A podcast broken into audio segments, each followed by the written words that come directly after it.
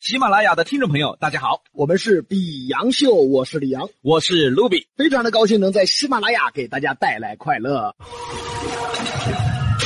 齐楚燕韩赵魏秦，卧龙岗上有孔明，说说从前事。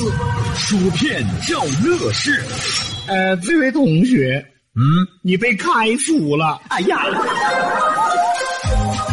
牙尖上的从前，重温历史经典。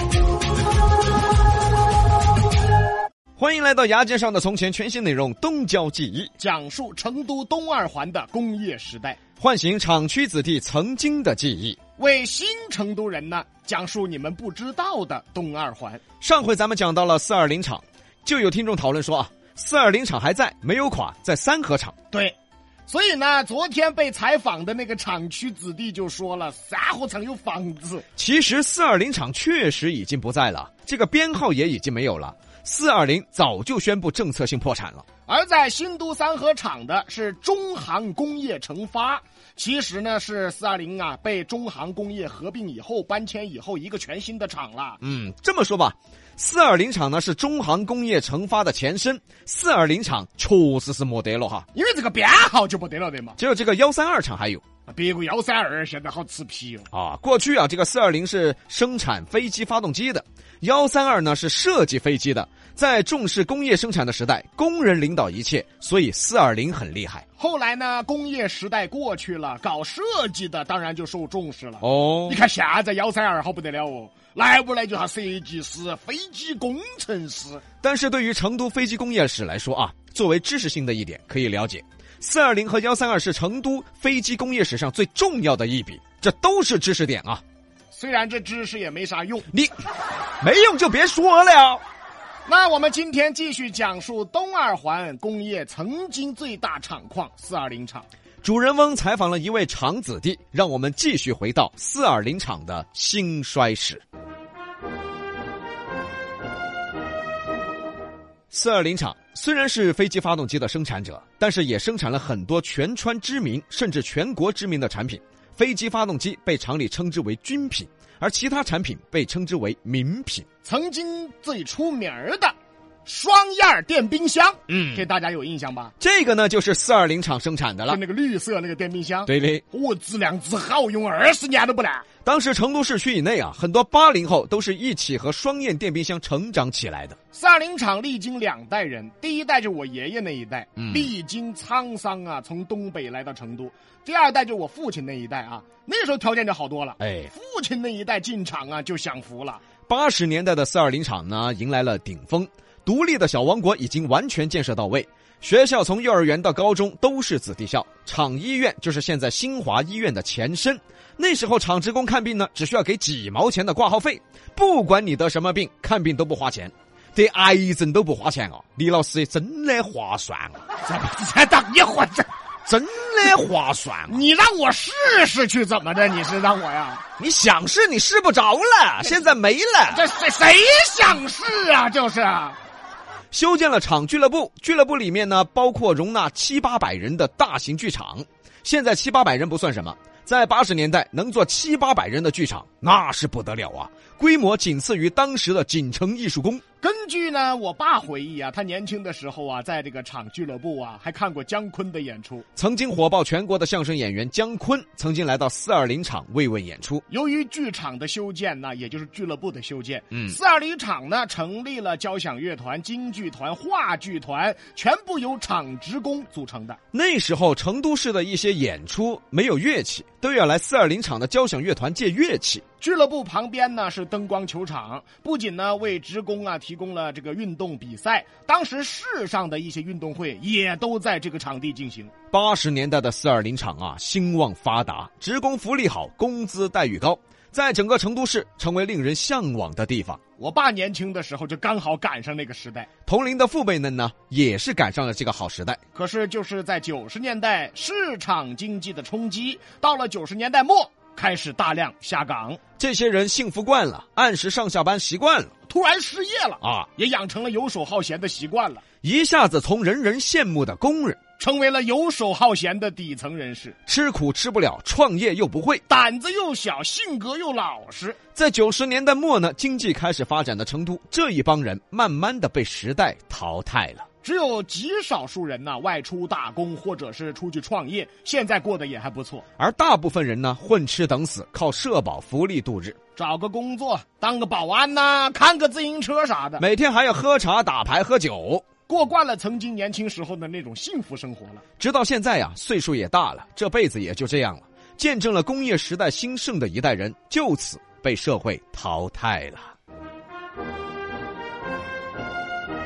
哎，李阳你好啊，我们今天继续采访一下啊这说厂话还是四川话，啊，说厂话吧。你们的厂话是个神奇的方言，那要得嘛。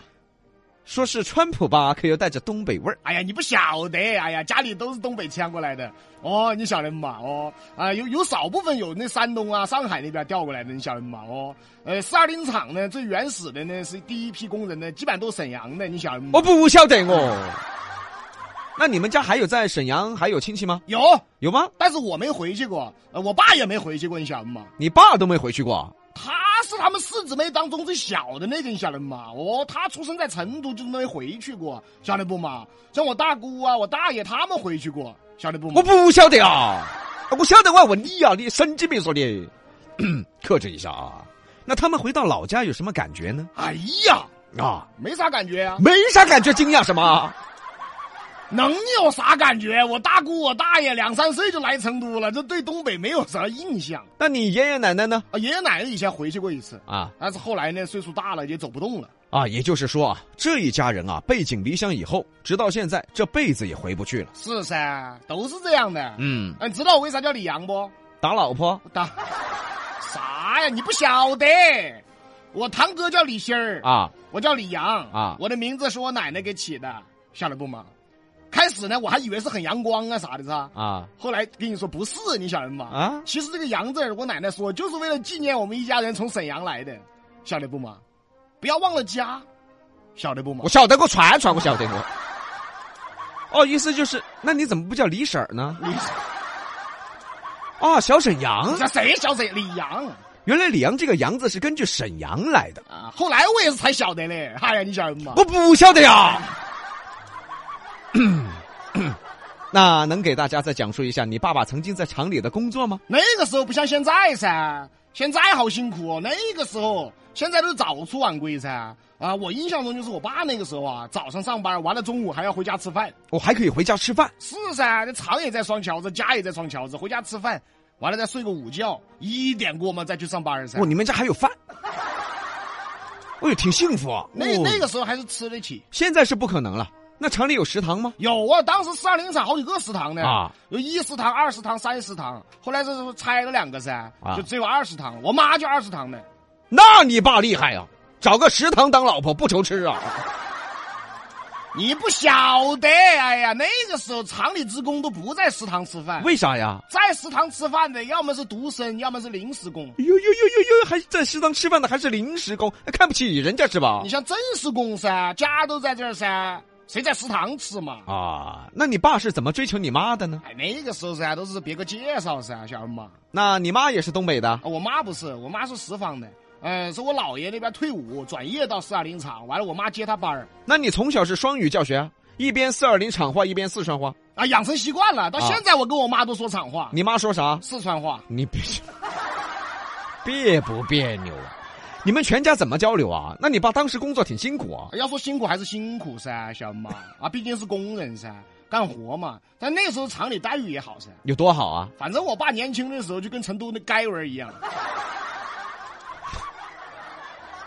你就是该子，有这么说自己爹的呀？不是那个街儿啊，就超哥嘛呀，那是超哥嘛，啊蛤蟆镜儿啊，是喇叭裤啊，大手表啊，反正是流行他也有。哎，那不错了，算当时的时尚潮男，跟我差不多啊。还有我跟你说，给老子笑安逸了。我跟你说嘛，当时翻我爸那老照谁片是谁老子啊？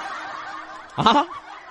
还是喜剧？我跟你说嘛，嗨，那个时候翻我爸那老照片儿噻，嗨，那照片儿我跟你说排排坐，每人露一个大手表，这叫集体炫富。有点好耍，晓得嘛？哦，对嘞，有点那个集体炫富那意思。哦哦哦，我传传你我，啊，你们厂话真的太别扭了，哎。厂话都这样噻，那你爸在厂里技术怎么样啊？还是可以，还是个技术工。我记得我我看过他那个证儿噻，晓得是啥技师哦，技师，技师，搞按摩的啊，靠， 你按摩的，修脚的啊，谁修脚？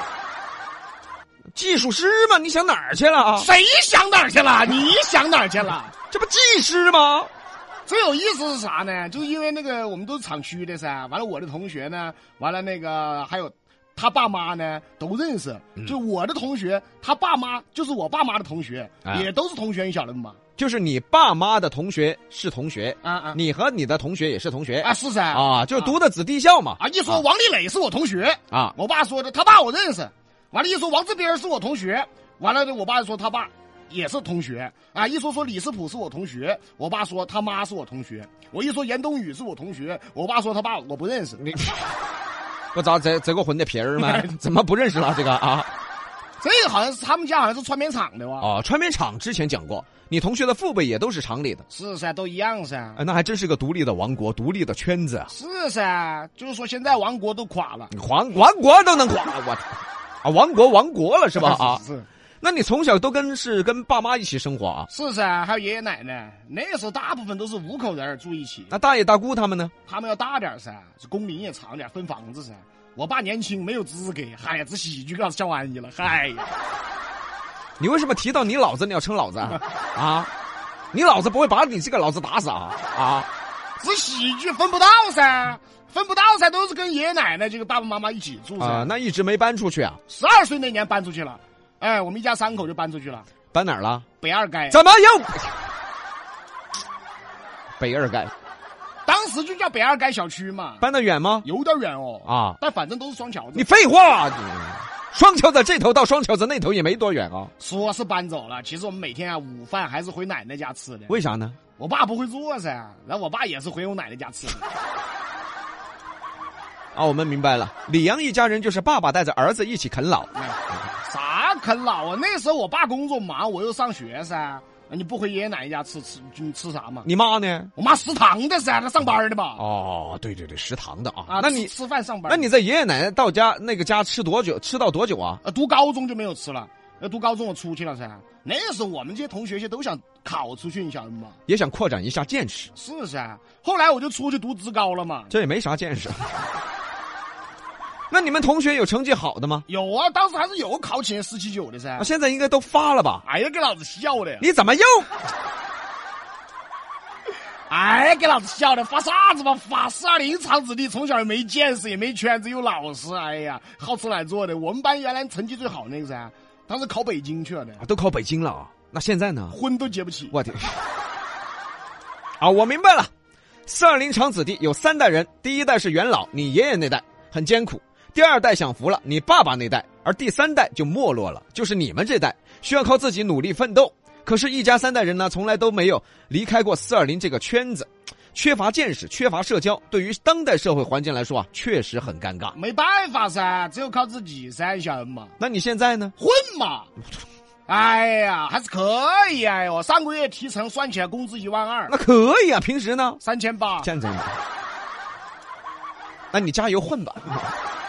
我们今天的采访就到这里啊，下回我再问问四二零厂是最终如何搬迁的。那对了嘛，那你那好久你有空噻，我们一起吃个饭嘛。我那是顺便带你参观一下啊参观什么呀？北二街。你活该三，你什么北呀、又北啊！